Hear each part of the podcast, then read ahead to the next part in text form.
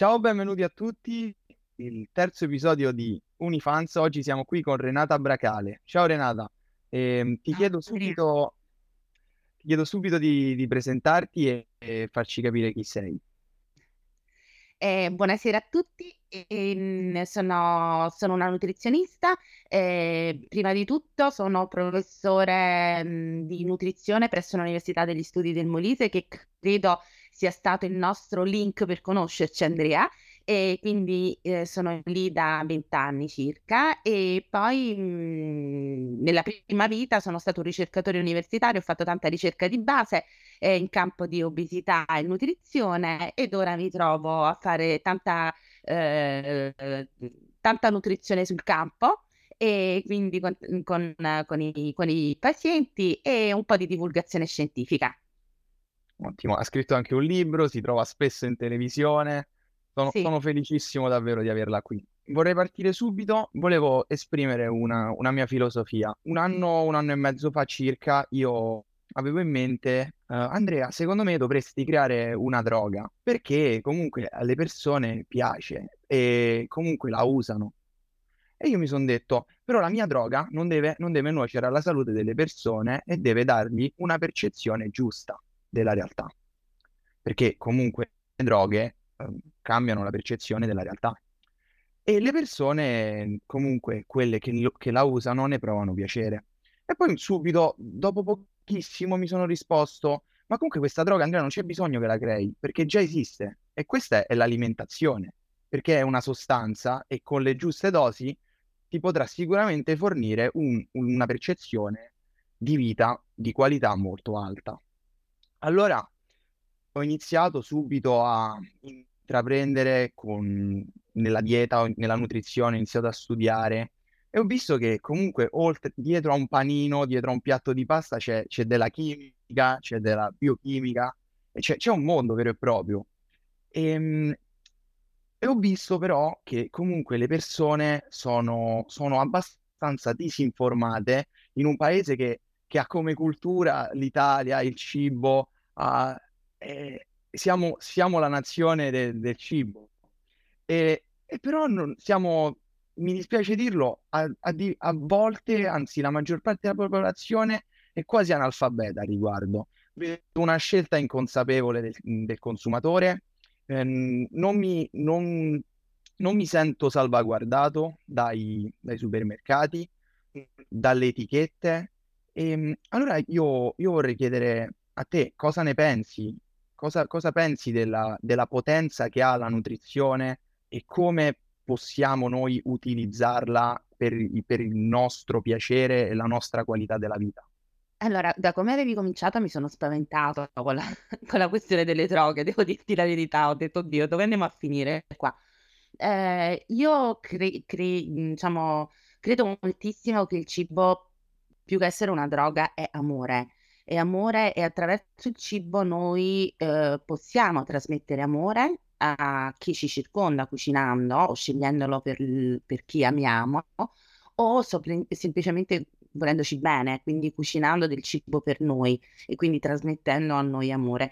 Se noi partiamo da questo concetto importante, eh, la nutrizione che, che, che, che la scienza che studia ovviamente tutti i meccanismi che sono importanti eh, per l'elaborazione del cibo, perché il cibo alla fine è l'alimento veramente, noi lo definiamo eh, dal punto di vista nutrizionale, viene definito gli, al- gli alimenti, io li, li considero sempre dei vettori che portano con sé eh, praticamente macro e micronutrienti, cioè elementi che poi il nostro organismo elabora attraverso milioni, miliardi di processi biochimici e che quindi eh, ritrasforma per dare vita a, a altre cellule, altre eh, molecole, altre proteine all'interno del nostro corpo. Se noi pensiamo semplicemente alle proteine, un meccanismo che è di fondo alle base della sintesi e la demolizione delle proteine, che si chiama turnover proteico, è quello che ci tiene in vita, uno dei tanti processi che ci tiene in vita e che permette da una, mh, piatto di pasta, una bistecca, di poter poi creare eh, ormoni, neurotrasmettitori, eh, recettori, eh, anticorpi. Quindi Effettivamente in quest'ottica il cibo e quindi gli alimenti che noi, ehm, dobbiamo scegliere consapevolmente, forse questa è la parola chiave di questo mio, ehm, inizio di intervista, uhm, rappresenta quindi, ehm, amore per gli altri e per noi stessi. Concordo con lei. Ehm, io ritrovo molto la la la uso anche la parola droga, l'associo alla dieta, anche per un'altra cosa, che è quando noi ad esempio non mangiamo, iniziamo ad avere ad avere dei crampi allo stomaco, ad avere una sorta di di richiamo della sostanza che che è giusta perché ci tiene in vita e noi riusciamo comunque a avere dei substrati energetici e procurarli dal dal cibo. Uhm, la mia domanda mhmm, ora che che vorrei porle è sicuramente se comunque la scienza ha fatto passi da giganti. Ehm, ma secondo lei la comunità scientifica collabora con eh, l'organo esecutivo, col ministro della salute, per prevenire comunque malattie, patologie che come hanno dimostrato diversissimi psichiatri, uhm, e, nella medicina, ehm, può anche arrivare a a diciamo intaccare, patologie neurodegenerative, oltre che cardiovascolari e e sistemiche. Allora, mi fa morire perché fai delle domande che sono, mhmm, n n non so, se enormi. Quindi c'è dentro di tutto. Proverò a rispondere, ehm, andando, diciamo, secondo la domanda nella domanda che mi fai. Allora, la prima cosa che mi hai detto ehm, cioè la prima cosa che hai affermato è un concetto molto importante. Tu continui a essere legato al concetto quindi di dro di droga e quindi di dipendenza. Allora, il cibo può scatenare 2 meccanismi che, ehm, sono, uhm, o o mhmm, diciamo un meccanismo che poi è individuato in maniera diversa attraverso la fame, cioè quella sensazione che appunto tu descrivevi è di fame. Ci tengo a dire può scatenare, quindi a livello dal livello periferico per andare a livello centrale, quindi del sistema nervoso centrale, perché i centri della fame e della sez e della sazietà risiedono nel nostro organismo nell'ipotalamo e quindi noi in qualche maniera, ehm, siamo, uhm, mhmm, com tu tu che cosa studi? Che non mi ricordo. scienze motorie al foro italico. Okay, quindi avrai benissimo, quindi avrai fatto uhm, avrai fatto sicuramente fisiologia o dovrai fare fisiologia immagino, e quindi probabilmente eh, bravo, Il bravo. Quindi il il probabilmente ce avrai anche esatto, quindi avrai com mhmm, sicuramente studiato tutti quei meccanismi che ci attraggono, no, in qualche maniera. Il cane di Pavlov, ehm, che praticamente si trova davanti a una scodella di cibo e inizia a, ehm, diciamo a deglutire, a formare, ehm, diciamo saliva perché è stimolato. Ecco bene, la fame è qualcosa che io dico poi sempre ai miei pazienti da buona napoletana: "A fame e segno salute", perché è verissimo, cioè la fame è segno di salute. Cioè se noi stiamo bene, abbiamo voglia di mangiare, non c'è niente da fare, è uno stimolo sano ed è giusto. Quello che descrivevi tu, in questo senso, ed è quello che poi, ehm, se provocato oppure se passata un un'or diciamo un orario particolare nel quale noi tendenzialmente nel quale tendenzialmente mangiamo, ebbene abbiamo quei crampi allo stomaco che di cui sentiamo sentiamo la necessità. Se invece chiaramente è una fame che io defi diciamo che viene definita nervosa, cioè una fame che gli americani chiamano craving, cioè smania, bramosia, necessità di mangiare in maniera, uhm, compulsiva, che uno non si rende neanche conto di quello che introduce e che improvvisamente arriva, uhm, a volte mossa, uhm, più che altro da appunto definita fame nervosa perché mossa da stress, da pensieri, uhm, diciamo, uhm, magari che ehm, che si susseguono sempre sul sul cibo, di solito si accompagna a disturbi alimentari, ma semplicemente io dico spesso anche dalla noia, dalla no siamo annoiati e quindi non sappiamo che cosa fare e arriva questa fame nervosa, per cui io invito i miei pazienti a fare dell'altro, delle camminate, ascoltare un libro, ascoltare musica, eccetera. Ebbene queste 2 fa uhm, questa 2 forme di fame però risiedono entrambi nel sistema nervoso centrale e quindi vengo eh, a te, eh, alla, alla, diciamo, alla parte centrale della domanda. Tu dicevi, ma siamo in linea con chi in qualche maniera eh, eh, mm, diciamo, dovrebbe regolare, eh, diciamo, dall'alto questo nostro desiderio di fame. Ebbene, c'è, eh, c'è una mm, disincrasia da questo punto di vista, perché ovviamente mh, mm, c'è una, una, scienza che si chiama eh, neuromarketing, cioè che sfrutta, ok, quindi le nostre capacità eh, cerebrali di essere attratti attratti da qualche cosa a fini chiaramente economici. E l'industria alimentare questo lo sa benissimo, cioè sfrutta proprio il neuromarketing. Pensa che una delle basi delle scelte del neuromarketing sono i colori. Il, il, i colori che io identifico come eh, da nutrizionista la carta di identità degli alimenti, ebbene nel neuromarketing vengono sapientemente scelti per ehm, individuare un determinato prodotto per far individuare a te, a me consumatore, quella categoria di prodotto e farla scegliere. In questo momento faccio un esempio, uh, sto conducendo uno studio in collaborazione col Censis eh, con il quale ho fatto una serie di studi scientifici che sono stati poi eh, pubblicati su diverse riviste scientifiche su come, sta, come stanno mangiando gli italiani in quest'ultimo anno, anche un po' legato a questa crisi russa-ucraina, quindi se questo può avere in qualche maniera influenzato le abitudini di, di noi italiani, per esempio la pandemia l'ha fatto in maniera molto forte e, e determinata e strutturata. Ebbene, praticamente è emerso che gli italiani in questo momento, uh, anche se ci sono stati problemi economici, no? Uh, perché eh, stiamo vivendo un momento di default importante, non soltanto italiano, ma dell'intera Europa, eh, si è, eh, diciamo, gli italiani si sono avvicinati moltissimo ai prodotti iperproteici, quelli cioè funzion- che sono stati ehm, aumentati in qualche maniera di, eh, con una quota di proteine e che sono prodotti eh, molto costosi. E che quindi, eh, diciamo, eh, in, quindi immagino, non so, le barrette energetiche, i pancake energetici proteici, ehm, ehm, i formaggi, gli yogurt proteici, il latte proteici, eccetera, eccetera, tutta una serie di prodotti. Ebbene, chi fa neuromarketing e chi quindi chi fa marketing per l'industria ha individuato un colore per dare Mhmm, diciamo risonanza ed attrarre il consumatore che può quindi in una stasa incredibile, immaginati di yogurt, capire qual è quello iperproteico. E sono i colori che vanno dal blu al nero all'azzurro e che quindi praticamente mh, mhmm, attraggono il, il consumatore verso l'utilizzo di questi prodotti.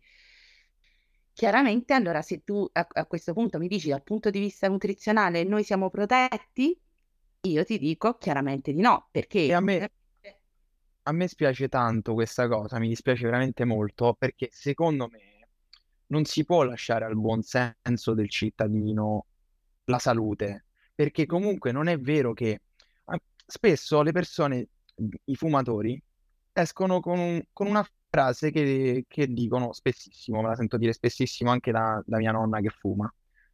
E, ehm, e dicono, eh vabbè, ma se io fumo, io lo faccio in casa mia e, no- e danneggio solo me stessa. E io re- all'inizio avevo risposto a queste persone, sì, giusto, quindi io non posso dirti nulla.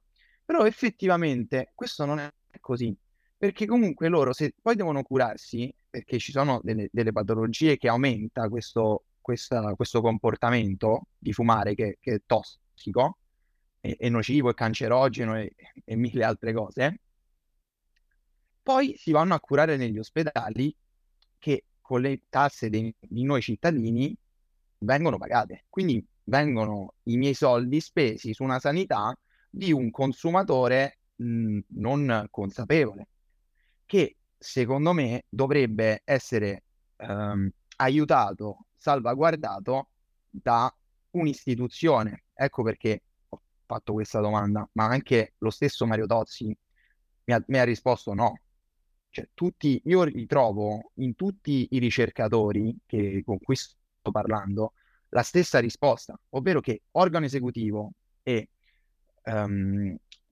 comunità scientifica no, non lavorano insieme. Mm. E, que- e, questa cosa che non vada in parallelo è spiacevole e, e io non mi sento protetto, io consumatore. E ovviamente um, mi, viene, mi sorge spontanea un, una, una, una, un argomento che riguarda la prevenzione. Perché in medicina ci sono due tipi di prevenzione, che sono la primaria e la secondaria.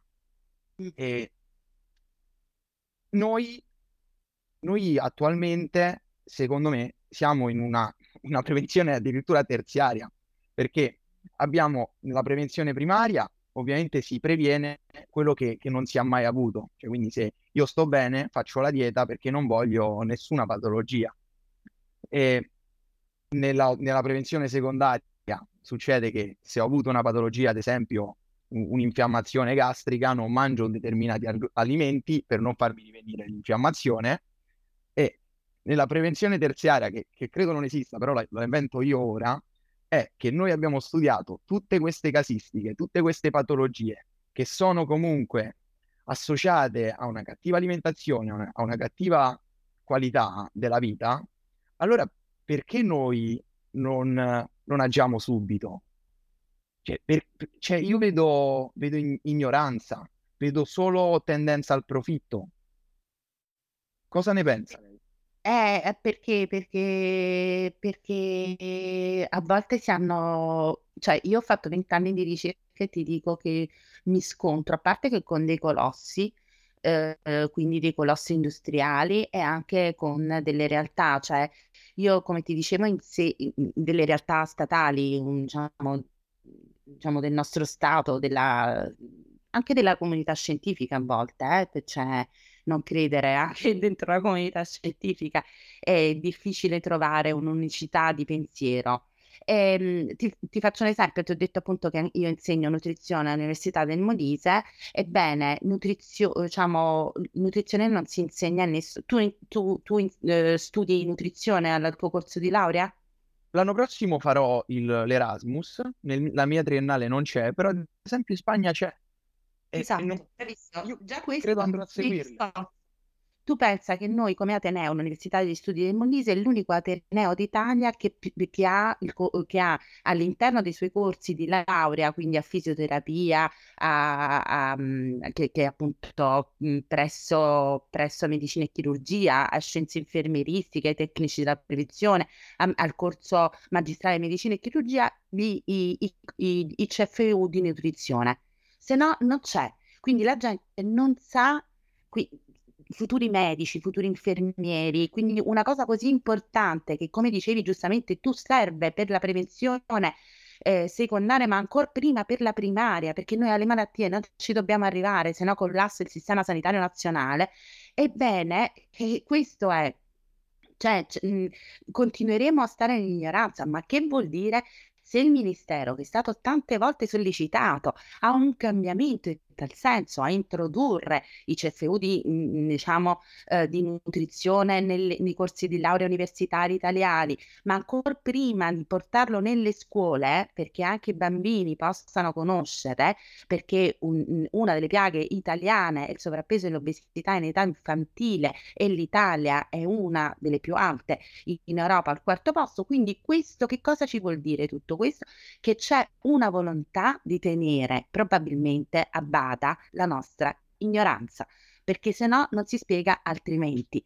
Cioè, eh, che cosa, come altro posso risponderti? Penso che, eh, che, mh, che, questa sia, ecco, la, il, il, cuore della situazione. Ci vogliono mantenere analfabeti, giusto? Eh. E, e questo, questo è, è preoccupante. E, ehm, Volevo, volevo chiedervi una cosa.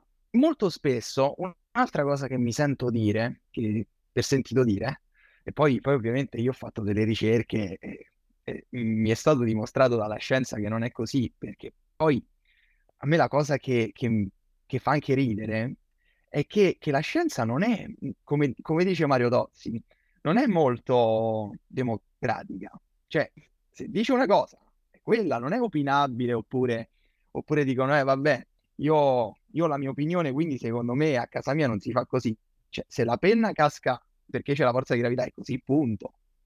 Allora, io volevo chiedere, um, tutti dicono, io sono grasso perché il mio metabolismo è più lento.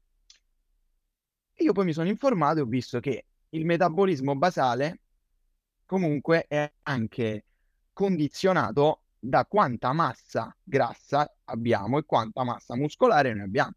Perché se io ho l'80%, il 70% di, di massa muscolare, il mio metabolismo sarà molto più, più veloce, consumerà molte più calorie.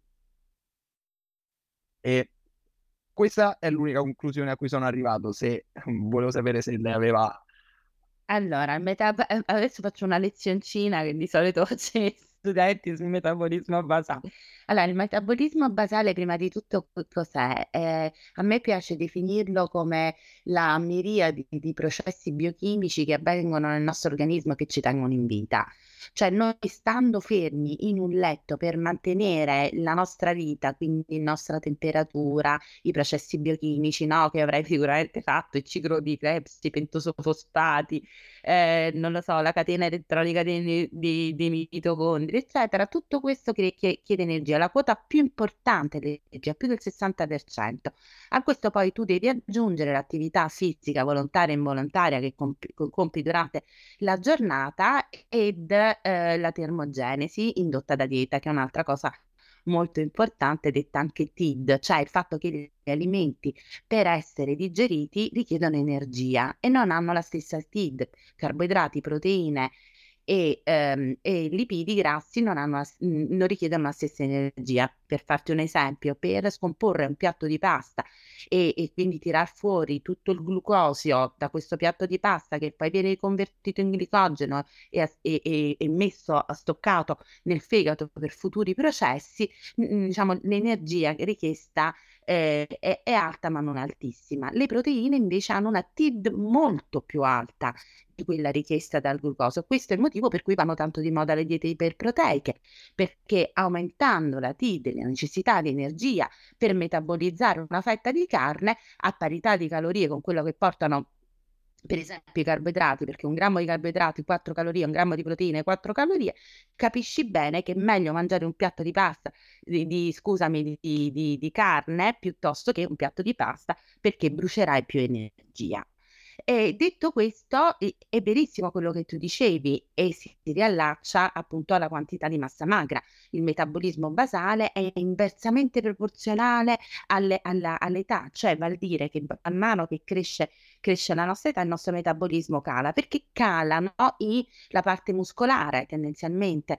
Si va incontro con gli anziani a una sarcopenia, la tua nonna magari avrà, eh, non so quanti anni ha la tua nonna, però avrà sicuramente meno massa magra eh, di dieci anni fa, avrà meno muscoli e quindi c'è questo consumo di, diciamo, diciamo muscolare. E come dicevi giustamente tu, il metabolismo basale è legato a proprio alla quantità di muscolo che abbiamo. Più muscolo abbiamo, più massa magra abbiamo, più il nostro metabolismo è attivo. Ecco per cui il metabolismo si può attivare in diverse maniere. Questa è la mia, è la mia prima vita, ho fatto tanta ricerca di base su questo. Come si attiva il metabolismo basale? Si attiva in tre maniere fondamentalmente, eh, tre tre fattori esterni che agiscono sempre a livello del sistema nervoso centrale per poi quindi il sistema cosiddetto catecolaminergico di produzione di adrenalina e noradrenalina. Ebbene, quali sono i, i, i, i tre fattori esterni? La dieta, quindi modifica della dieta aumentano il metabolismo e te l'ho appena spiegato, ve l'ho appena spiegato col concetto di dieta iperproteica, se tu aumenti magari per un pe- breve periodo le proteine, acceleri il metabolismo. Eh, l'attività fisica, se tu aumenti, incrementi la massa muscolare e quindi più, uh, più massa che che, eh, che, fa energia, ovviamente aumenta il metabolismo basale, e il terzo è eh, la temperatura corporea. Io ho studiato per tanti anni che le basse temperature corpo- eh, esterne um, a, e quindi a abbassare la temperatura corporea ti permette di bruciare più energia per produrre calore. Io mettevo i topolini in una stanza fredda a 4 gradi, eh, a parità di quello che mangiavano con i loro fratellini a, a, room temperature, a temperatura normale, ebbene dimagrivano, proprio perché c'era un'iperstimolazione di questo sistema che produceva, che, che richiedeva da parte dei mitocondri la produzione di calore. Bellissimo. Grazie mille per questa risposta perché, perché ne farò tesoro. Volevo cambiare totalmente discorso e andare su, sui picchi glicemici. Uh, molto spesso, cioè, molti guru dell'alimentazione si stanno basando su questi glucospike e su cui, a cui io faccio molta fede e volevo sapere quanto c'era di vero. Quello che, che io so è che praticamente quando noi mangiamo, eh, ogni volta che noi assumiamo del cibo, delle sostanze nutritive, eh, nostri ci possono essere dei picchi glicemici alti o bassi. E questo dipende da cosa mangiamo, ne man- quanto ne mangiamo e, e, e, come lo mangiamo, l'ordine in cui lo mangiamo. E, ehm, uno uno dei, dei principi fondamentali che, che, comunque ha reso la, la dieta mediterranea una delle migliori, che oltre ovviamente al pesce azzurro e tutta la nostra carne e l'olio di oliva, è, è la quantità di fibre che la, eh, che la dieta mediterranea dà. Infatti ho, ho visto che stranamente cioè, le fibre non sono digeribili, però sono fondamentali sono da- fondamentali perché proprio abbassano questo picco glicemico e eh, l'indice glicemico, sì, esatto. E, e però ogni volta che noi mangiamo lo zucchero, eh, ca- carboidrati, e, e, eh, succedono questi, questi glucospike, um, effettivamente si, si scatenano dei neurotrasmettitori nel nostro cervello che sono dopaminergici e, e ci creano piacere, ci provocano piacere. Quindi se io la mattina mi sveglio e la prima cosa che mangio è un cornetto, io avrò sicuramente un picco glicemico altissimo, perché la prima cosa che mangia il mio organismo, che è vuoto, perché non, non ho mangiato nient'altro prima, è, è carboidrati. E quindi l'assunzione, del, l'assimilazione de, dei carboidrati sarà, sarà velocissima perché non è stata rallentata dall'assunzione di fibre, proteine, grassi, perché la prima cosa che mangio sono, sono carboidrati, tra l'altro anche processati. Sì, allora proprio oggi di questo ho parlato a Elisir, eh, trasmissione televisiva di Rai 3 dove ero in diretta oggi con, um, con Benedetta Rinaldi, Michele Mirabella. Allora, le le i gli zuccheri non sono tutti uguali, quelli appunto che in termine nutrizionale carboidrati, si dividono in carboidrati semplici e compos e complessi, e a seconda del loro grado di polimerizzazione, quindi quante più molecole di glucosio hai, ehm, che che unite alla catena, chiaramente siamo di fronte a un carboidrato complesso. La fibra è riconducibile dal punto di vista biochimico ad un carboidrato complesso, molto complesso. Poi ovviamente ci sono fibre e fibre, fibre solubili e insolubili a seconda della categoria e, e della tipologia di fibra, se interagisce o meno con l'acqua, ebbene quella, eh, quella fibra si chiamerà solubile e insolubile. Però veniamo prima ai due tipi di carboidrato, zuccheri semplici e zuccheri composti. Quello che tu dicevi, il picco glicemico, è la risposta del nostro organismo nel momento in cui noi introduciamo un tipo di alimento, ma qualsiasi eh, tipo di alimento, non soltanto quindi gli zuccheri, qualsiasi cosa. Nel momento in cui tu inserisci nel tuo, nel tuo organismo anche questo, in questo momento una mandorla, un pistacchio, parte l'insulina a rispondere alla che l'ormone che è deputato all'oscillazione, all'omeostasi glucosidica, parte immediatamente. E questa è, è una cosa molto importante, ancora più dei picchi da tenere in considerazione, dei picchi glicemici. Allora, i carboidrati complessi sono quindi praticamente quelli che, che vengono, devono essere prima digeriti e per poi entrare nel torrente circolatorio sotto forma eh, di glucosio, no? E quindi di zuccheri, sono quelli che hanno un indice glicemico più basso. Quindi che vuol dire? Che richiamano anche meno insulina e quindi diciamo la loro digestione è molto più lenta, il, entreranno molto più lentamente nel torrente circolatorio, faranno alzare molto più lentamente la glicemia, come tu dici, definivi, e quindi insulina l'insulina sarà, eh, sarà meno alta quella che verrà chiesta. Cosa differente il cornetto cosa differente è eh, lo zucchero, il saccarosio, no? Quindi immaginati un cappuccio con dello zucchero dentro, no? Quello ha un indice glicemico molto molto elevato. Che cosa vuol dire? Che sono zuccheri semplici, non complessi, non hanno es- bisogno di essere digeriti, non portano con sé, io molte volte dico eh, sono delle calorie vuote, nel senso che non portano molte, il saccarosio è una caloria vuota,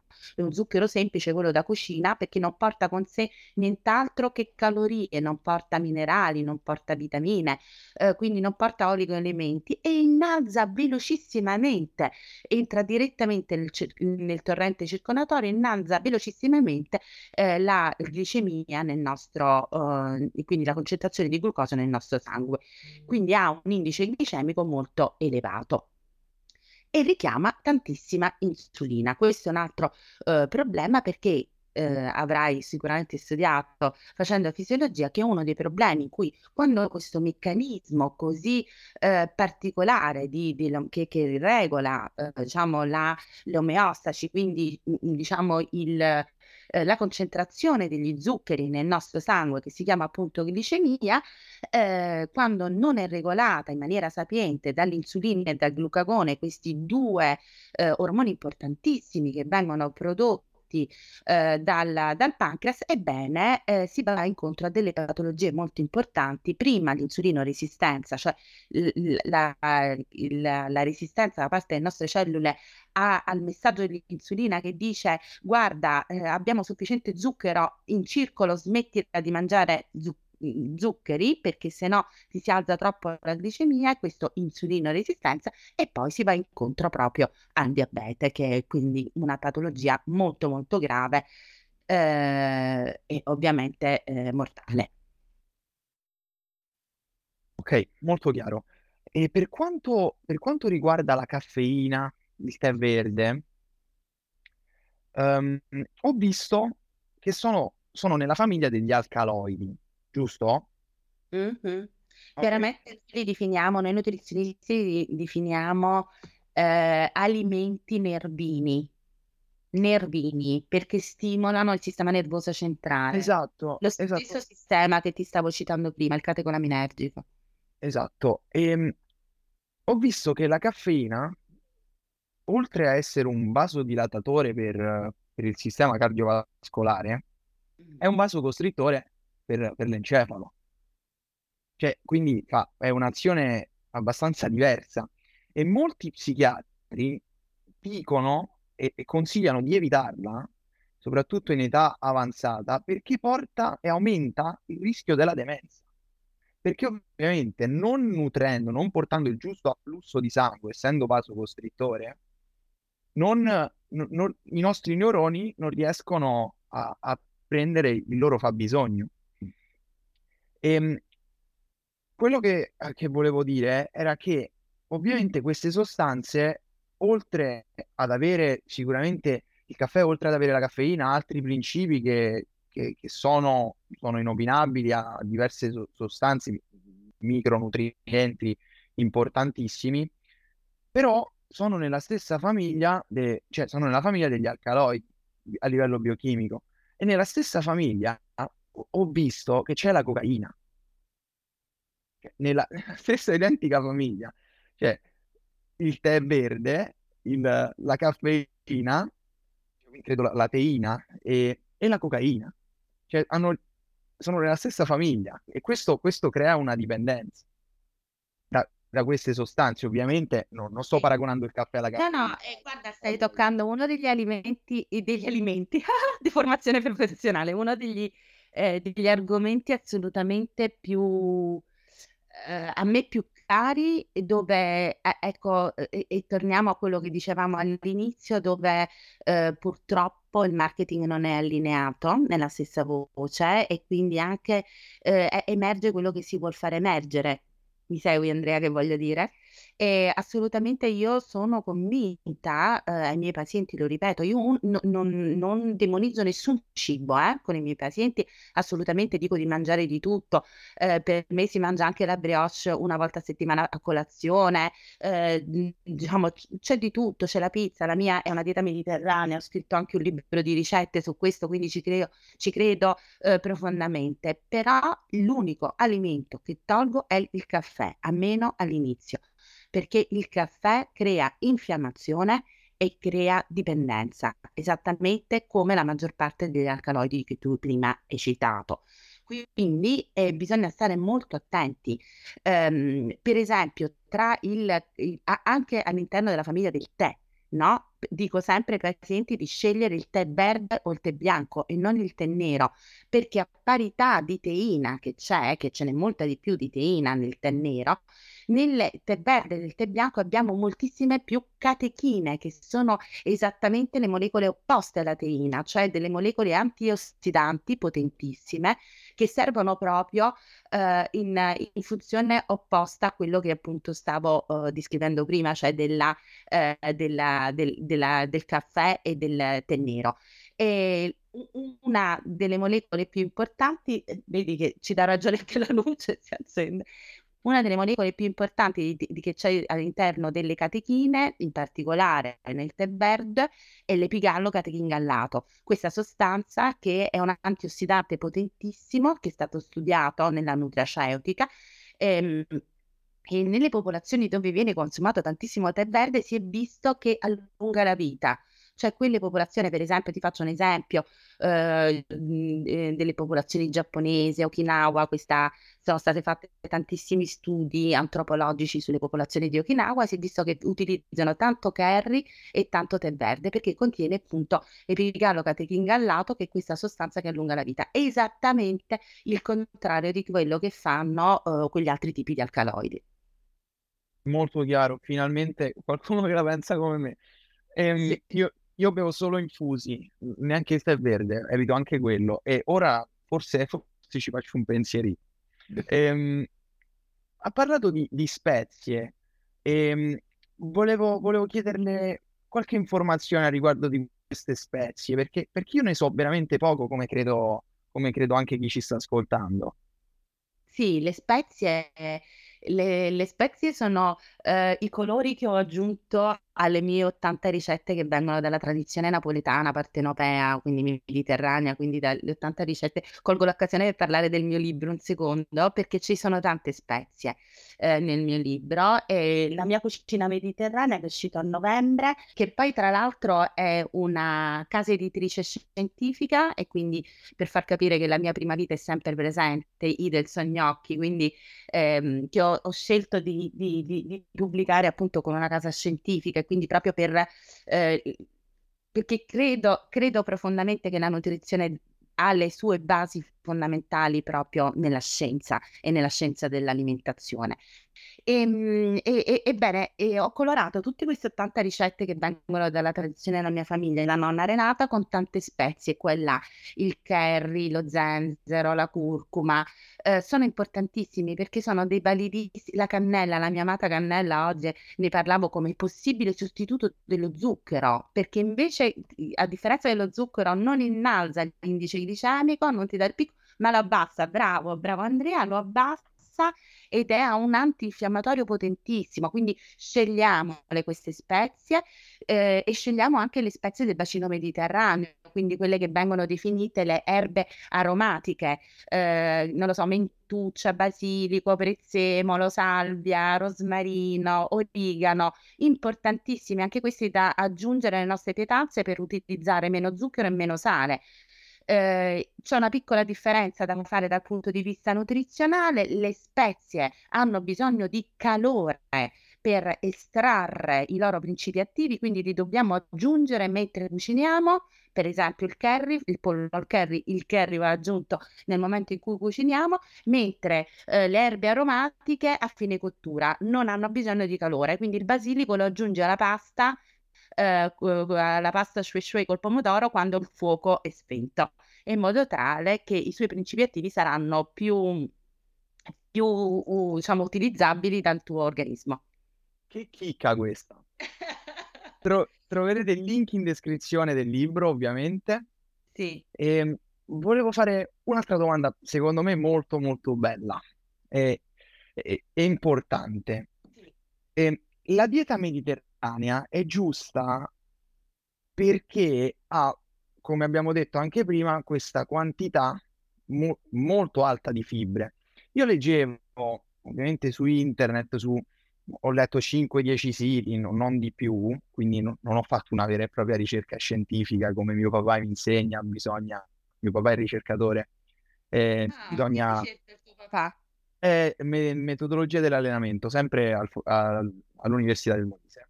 Che bello. E, mi ha insegnato che bisogna vedere cosa dice uno scienziato e quello che dice il contrario e quello che dice un altro perché l'ha provato e quindi io questo non l'ho fatto, ecco, eh, però ho visto che il quantitativo di, di fibre giornaliere che va comunque assimilato ogni giorno è di 30 grammi. E, e la dieta mediterranea che, che, lei propone, scommetto, è, è proprio... No. Sì, è pieno, è pieno, è pieno. Utilizziamo tanta fibra, tanta ci fibra perché... Ci può parlare di una ricetta la più bella, solo uno spoiler del libro. Allora, prima di tutto, però, vi rifaccio la fibra perché è molto importante, perché tu pensa che io ai miei pazienti dico quando dovete programmare la vostra giornata alimentare, che è fondamentale programmare anche da un punto di vista economico, eh? perché se noi andiamo a fare la spesa con le idee chiare di quello che vogliamo mangiare, abbiamo un impatto economico molto più basso che se andiamo eh, diciamo, senza, diciamo, senza una lista della spesa. Quindi immaginate mh, mm, che cosa volete mangiare quel giorno e partite dalla verdura per programmare, quindi dalla fibra, quello che tu definivi, la fibra è la verdura. E quindi eh, in, in, assoluto la dieta mediterranea è la dieta occidentale eh, più, eh, diciamo, più ricca di fibra rispetto forse solamente eh, seconda la vegetariana o la vegana. E, e mh, perché porta sulle nostre tavole 5 porzioni di frutta e verdura tutti i giorni. Quindi assolutamente eh, sì, è da scegliere e prediligere da questo punto di vista. Qual era l'altra domanda che mi hai fatto? Mi sono persa? La ricetta. Esatto. Allora, la ricetta, se tu parti dall'idea eh, che appunto la, la, la, verdura deve essere il, il, diciamo, l'alimento sul quale tu scegli la tua pietanza, allora qua siamo ricchissimi perché tu, in tutte e 80 le ricette c'è sempre della verdura. Guarda, anche piccolissime quantità, ma Uh, ce ne sono. Allora ti posso dire, mi si ce ne sono tantissime. Mi si è aperto in questo momento riso con carciofi. Riso con carciofi, allora il bello delle mie ricette è che sono brevissime, sono come si dice adesso un salvacena, cioè la preparazione se vedi sono poche righe. E il mio contributo è stato quello di, di dare eh, praticamente anche una scheda proprio insieme alla mia giovane allieva Giulia Guarino, che praticamente eh, si è laureata con me in dietistica in Unimol, eh, di dare proprio la scheda della, della, ricetta. Quindi puoi sapere quanti grassi ci sono, quante proteine ci sono e quanti carboidrati sono riportati in questo risotto. E tutti i valori nutrizionali. Eh? I valori nutrizionali. Bravissimo e, e, i tempi sono molto brevi di preparazione, questo perché abbiamo poco tempo e la cosa più difficile è metterci a cucinare la sera quando torniamo a casa, anche per qualcun altro. Quindi ci vogliono ricette veloci e da fare, altrimenti la cosa più facile che portiamo a tavola sono formaggi e salumi, che sicuramente non contengono fibre e non fanno parte della dieta mediterranea. Quindi, per esempio, questo riso con carciofi si fa con eh, con l'utilizzo di semplice, cioè apporterà, scusami, solamente 309 calorie, proprio veramente pochissimo, ed è eh, molto bilanciato in termini di carboidrati, grassi e proteine.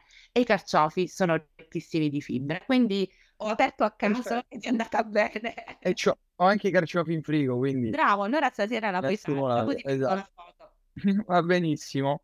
E volevo, volevo proprio incidere su un fattore di cui abbiamo parlato, che è questo proprio correlazione tra valori nutrizionali e apporto calorico. Se la dieta giusta, se, secondo il mio punto di vista e secondo che, l'idea che mi sono fatto ascoltando lei e, e molti altri, è proprio che nella dieta giusta noi non dobbiamo aver fame, dobbiamo mangiare, però tenere il più basso possibile le calorie e portare un volume di, di, di nutrienti e quindi un valore nutrizionale più, più, ampio possibile e più diversificato possibile. Io, io personalmente cerco di variare il più possibile la mia dieta, come credo anche lei consiglia, è la miglior cosa da fare. Bravissimo. Sai che questa, tra l'altro, Andrea, è il segreto per tenere il metabolismo attivo. Cioè, se tu mangi sempre la stessa cosa, il tuo metabolismo rallenta perché l'organismo si abitua a mangiare sempre quella cosa e non necessita più di tanta energia, ok? Per metabolizzare, che ne so, sempre proteine, sempre pasta, sempre eh, troppi grassi, eccetera. Quindi la cosa più importante è la variabilità. Ed un'altra cosa a cui credo moltissimo e ti ringrazio di questa domanda, che se noi mangiamo sempre la stessa cosa siamo più eh, a rischio di intolleranze ed allergie, perché l'organismo va in una forma di saturazione verso quel determinato alimento e quindi si può creare mh, mm, effettivamente proprio oh, eh, intolleranze e allergie. Penso alla, alla, celiachia, no? Penso all'intolleranza al glutine. Mh, diciamo, perché c'è stato questo picco esponenziale di intolleranti al glutine e quindi di celiaci?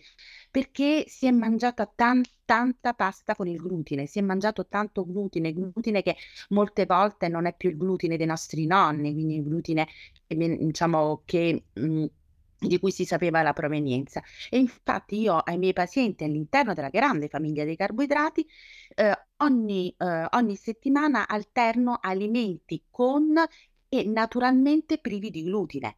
E quindi ritorno al concetto importantissimo del fare divulgazione, quindi di parlare, perché tante persone non sanno quali sono gli alimenti naturalmente senza glutine. Il riso non ha il glutine, la quinoa non ha il glutine, il grano saraceno non ha, quindi i grani antichi non hanno il glutine, ma ancora la patata, il miglio non hanno glutine. Quindi pensa a quanti carboidrati che puoi alternare alla normale pasta o alla pasta integrale per evitare di mangiare sempre e solo alimenti con il glutine.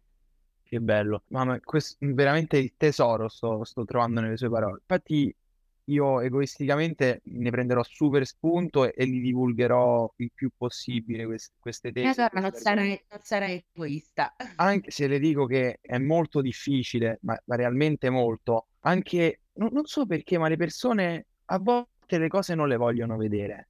Non, c'è proprio dif- difficoltà, che secondo me però è anche correlata a una sorta di, di dipendenza, perché tornando a quello che dicevo, dicevo prima, le, queste multinazionali, queste, queste compagnie stanno investendo, oltre che su, sui colori, come lei ha detto, e sulla musica, e quindi su, su, questi, su queste voglie indotte, su questi desideri indotti, che no, non, sono, non sono tue passioni, ma sono pubblicità. E, ehm, soprattutto è solo su una cosa, sulla dopamina, su tutte le sostanze dopaminergiche. E, mm. e, questo, e questo, però va, ricasca sulla salute dei, dei bambini, sulla salute delle, delle, donne, degli uomini, dei ragazzi, degli adolescenti. E secondo me l'unica cosa che bisogna fare in quel caso è ascoltare il, so, il nostro corpo. Perché io mi ricordo che circa due o tre anni fa io avevo, avevo una, una, tendenza a, con una pelle a, all'acne.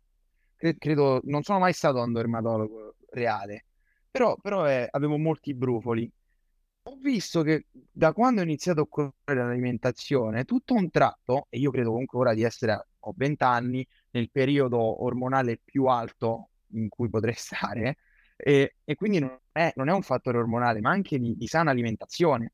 E ho, ho, iniziato a curare la mia pelle perché la mia pelle mi stava dando un segnale che io avevo questi picchi glicemici, questa cattiva alimentazione, e, e questo no, non gli faceva assolutamente bene e, e, e lo esprimeva.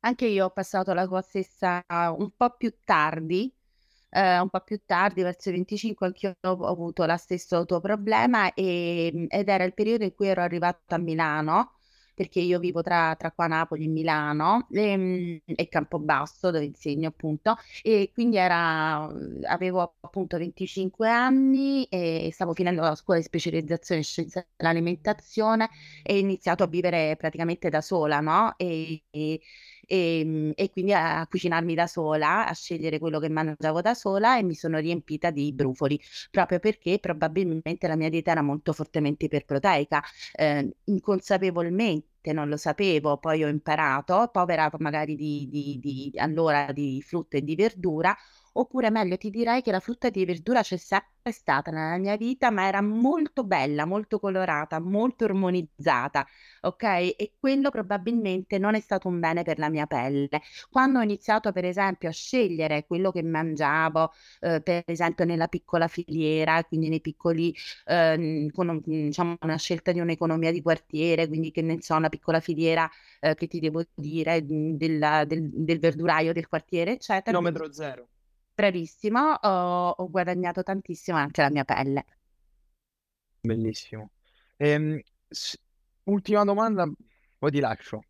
Ehm, c'è una visione utopica del futuro, ovvero che sarà tutto perfetto, riusciremo, riusciremo con la nuova tecnologia, con le nuove scienze a educare il cittadino, oppure saremo costretti prima o poi a limitare e a e comunque obbligare il cittadino a mangiare determinati alimenti. Faccio un, faccio un esempio che io ho nella mia testa. Eh, ogni cittadino dovrà andare dal medico, il, cu- il, quale ogni mese lo peserà sulla BMI, ehm, e gli dirà tu devi consumare queste calorie perché vuoi fare questo stile di vita, glielo descrivi tu come, ovvero che fai sport tre volte al giorno, vai a scuola, fai, stai sveglio 18 ore, eccetera, eccetera. E allora tu mangerai questo la mattina, questo lo snack, questo a pranzo, questo lo snack e questo la cena. E, e questo secondo me è spiacevole, perché comunque non ci sarà più libertà, però noi saremo costretti, perché se no ci sarà, come ha detto lei, un collasso del sistema sanitario, perché tutte le malattie che, che noi, non tutte, però la maggior parte... La parte sono, sono assolutamente collegate a ciò che mangiamo le patologie cardiovascolari, le, il diabete, l'insulinoresistenza, le malattie del fegato, le malattie dei reni, tutto, l'obesità. L'obesità è la patologia centrale e poi tutto il resto sono le comorbidità. Siamo un paese obeso, ci sono 6 milioni di obesi in Italia. Cioè è una cosa veramente allucinante. Eh, L'America sembrava così lontana e sta arrivando a casa nostra perché il paese è diciamo, lo, il, il paese più, più, più, più obeso del mondo. Eh, sì, bisogna cambiare rotta, bisogna assolutamente cambiare rotta, e, ma questo lo deve capire la... Allora, un piccolissimo passo è stato fatto perché è stata riconosciuta l'obesità come patologia, prima non era riconosciuta come patologia, eh, quindi veniva data una definizione che non era quella appunto di dire le patologie cardiovascolari, ora si sa che è una patologia questo è molto importante perché quindi può... Uh, può come tale essere anche eh, curata e prevenuta eh, con uno stile di vita corretto, ma anche con eventualmente dei farmaci che adesso ci sono e, e e quindi è molto importante, però mhmm, ci deve essere uno sforzo collettivo molto, molto più determinato, assolutamente. Ci vuole quella che io chiamo consapevolezza alimentare e per acquisire una consapevolezza alimentare noi dobbiamo sapere che cosa portare nei nostri piatti. Quindi ci vuole una divulgazione scientifica molto, molto importante. E ben vengano trasmissioni televisive come quella a cui ho partecipato oggi, Elisir, ma anche tante altre della, della, della RAI, anche di altri canali, che ci danno la possibilità di parlare a chi appunto ha fatto tanto tempo scienze, eh, che, che, fa del proprio mestiere, diciamo, fa della scienza dell'alimentazione il proprio lavoro, il, proprio, eh, diciamo, il proprio ambito di ricerca, è, è fondamentale appunto eh, in modo tale che sia più possibile diffondere eh, appunto una sana alimentazione quali sono i principi. Questo è molto molto importante secondo me. Io, io ti ringrazio davvero per tutto questo tempo e Grazie. farò, farò di, queste, di queste conoscenze più divulgazione possibile, più della televisione, proverò a farlo. Grazie. Questo, questo sicuramente perché voi, voi giovani siete meravigliosi e siete in grado di influenzare eh, anzi, dovete stare molto attenti perché avete un potere pazzesco in mano e potete influenzare nel bene e nel male, no? L'influencer, il concetto di influencer è questo e quindi anzi Andrea ti chiedo proprio, eh, sono felicissima se tu puoi eh, veicolare questi messaggi eh, appunto in, in una maniera giusta, in grado di influenzare e quindi di attrarre in qualche maniera eh, pensieri positivi in questo senso verso il cibo e verso l'alimentazione. E ti ringrazio. Ti, bravo, e ti ringrazio di avermi dato questa opportunità di, diciamo, di, di trasmettere i miei pensieri. Alla prossima e spero ci sarà un secondo episodio nostro. Va bene, volentieri, volentieri. Cerchiamo di incastrare tutto, anche internet che a volte non funziona bene come oggi. Oggi è andato bene, dai. Grazie mille. Ti ringrazio molto. Ciao. Buona serata.